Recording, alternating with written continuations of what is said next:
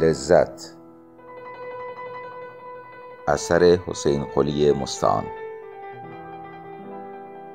اجرا علی پاکنیا. پخش از شبکه کتابخانه. قسمت دوم. حاجی محمود یکی از تجار متمول تهران بود. طی 20 سال سرمایه کوچکش را که منحصر به یک دوجین بند تنبان بود به صد هزار تومان رسانده بود. اما در سال اخیر یعنی سال 1298 شمسی در مدت چند ماه سرمایهش پانزده برابر شده بود. قهر طبیعت که جماعتی را از گرسنگی و مرض قربانی می کرد برای او عین لطف و نعمت بود.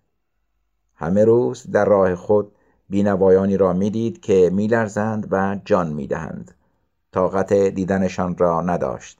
دیده فرو میبست و در همان حال فکر می‌کرد که در آن روز چقدر سود برده است و روزهای بعد چه سودهای بزرگتر خواهد برد.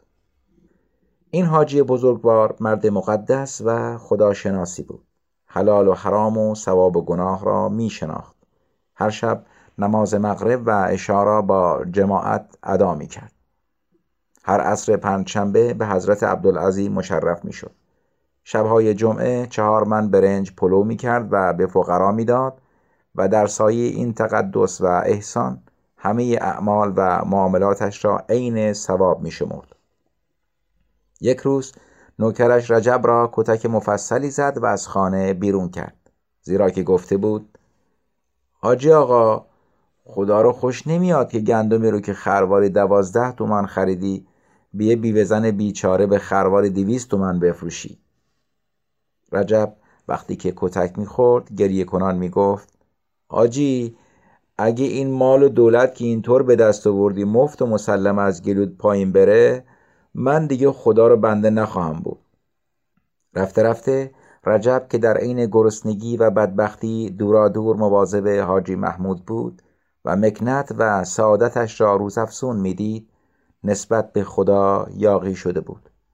عالم را کانون ناحقی و ظلم ظلم به بیچارگان به نفع توانگران به ناتوانان به نفع توانایان می‌دید. طبیعت را در این ستمگری سهیم و پروردگار را در این گیردار ناسزاوار دست در کار میپنداشت. اما آن روز هنگامی که کالسکی جنازه کش با جسد بیجان حاجی محمود از سر کوچه دور می‌شد. به کریم بقال که هنوز قفل از دکانش نگوشوده بود می‌گفت قدرت خدا رو بنازم. چند کرور گذاشت و رفت. چه کسی اینا رو خواهد خورد؟ چطور خواهد خورد؟ کریم آهی کشید و گفت غصه این چیزا رو نخور. اگه خداوند عالم عمری بده اونم خواهیم دید. فعلا دنیا به کام هادیه. هادی پسر آجی محمود خاک بر سرش کنن. جوون از این بیغیرتتر و بداخلاقتر خدا خلق نکرده. نگفتم کارای خدا بی مسلحت نیست. همیشه بچه های اینطور آدما بی عقل و احمق و نالایق بار میان. تا پولا همانطور که به دست اومده از بین بره. رجب گفت خب هادی تنها نیست. زن پدر داره برادرم داره. خدا پدر تو بیامرزه. مگه تو بچه تهرون نیستی و در این شهر نبودی؟ شب عیدی آجی محمود زنشو طلاق داد. می‌دونی مهرش چقدر بود؟ نه چی می‌دونم؟ سی تومن. این سی تومن رو توی مشتش گذاشت و روونش کرد. به قوم و خیشهای دیگرش که چیزی نمی‌رسه. همه این زنا که پشت جنازه قشقرق را انداخته بودند ول معطلند. باقی میمونه این بچه بیچاره ممول. دیدی هادی چجوری با لگت به وسط حیاتش انداخت؟ چهار سباه دیگه با لگت به وسط کوچه روونش می‌کنه و مال پدر رو تا دینار آخر می‌خوره. کار دنیا این قدم بی حساب نیست. قانون قراری هست. لابد ترتیبی میدن. قیمی معین می‌کنن تا وقتی که معمول بزرگ بشه مالش به دستش برسه.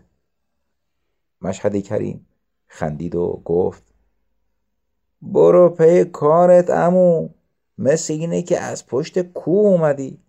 کی اعتنا به قانون رو قرار می‌کنه؟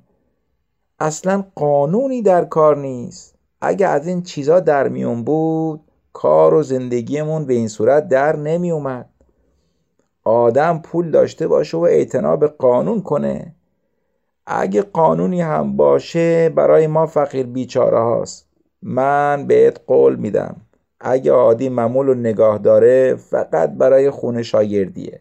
اونم در صورتی که تفلک زنده بمونه و به سن سالی برسه که قابل خونه شاگردی باشه. تا پایان آن روز در محل صحبتی جفت از مرگ حاجی محمود و روش آینده زندگی پسرش هادی در میان نبود. اهل محل پس از بازگشتن از سر خاک دست دست به دیدنش می. دوستان و آشنایان جوانش محبت و صمیمیتی بی اندازه ابراز می داشتند و در دل برای استفاده از ثروت بیکرانش وعده ها به خود می‌دادند. اما هادی که به قول خود سالها در خانه پدر نان خالی خورده و منتظر چنین روزی نشسته بود قدر ثروت را می‌دانست و هرگز عادت نکرده بود یک پول سیاه بیخود خرج کند. هنوز یک ماه از مرگ پدرش نگذشته بود که دوستان و آشنایان و حتی اقوامش از بس از وی بیاعتنایی و خونسردی و خشونت دیدند با نومیدی کامل روی از او گرداندند و هادی مانند فرزند خلفی روش پدرش را در معاملات ثروتخیز دنبال کرد. به طوری که چون روزگار قحط و غلاب و بیماری و گرفتاری به پایان رسید و زندگی مردم وضع عادی به خود گرفت نه فقط از ثروت پدر چیزی کم نکرده بود بلکه یک چندان بر آن افزوده و در ردیف متمولترین تجار میلیونر قرار گرفته بود.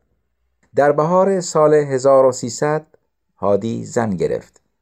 در این مرحله نیز به قول خود پا از گلیم کهنه روزگار قدیمش بیرون نکشید روش یک عده از همردیفانش را که در سال مجاعه یعنی قحطی به مکنت رسیده سپس از خانواده های متمول زن گرفته و جشنهای باشکوهی به مناسبت عروسی برپا کرده بودند احمقانه می شمرد.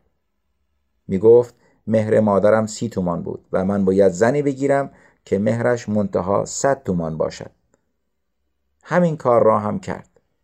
دختر پدر مرده را که در همسایگش بود و چیزی جز زیبایی نداشت به زنی گرفت.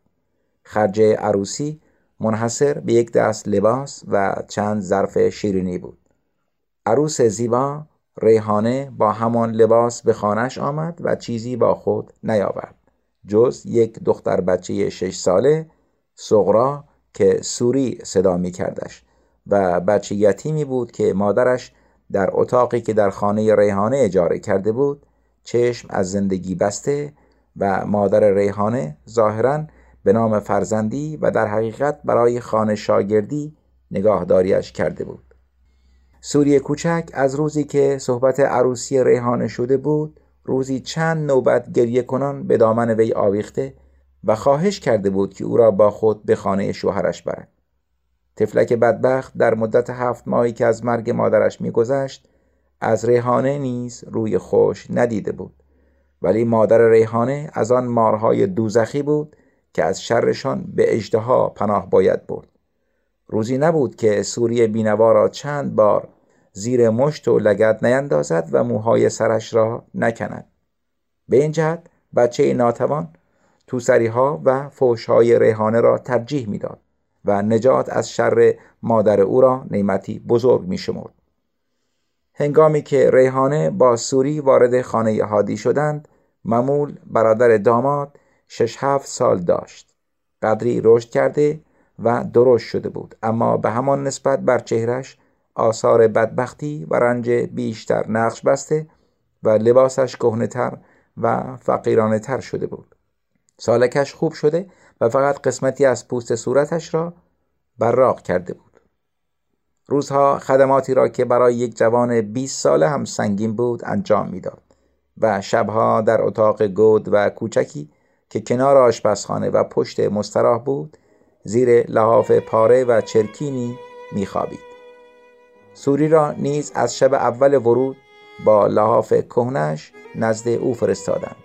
و از آن پس این دو کودک در سرنوشت یکدیگر سهیم شدند. اما باز سوری از ممول خوشبختتر بود. فقط از دست ریحانه سیلی و توسری می‌خورد.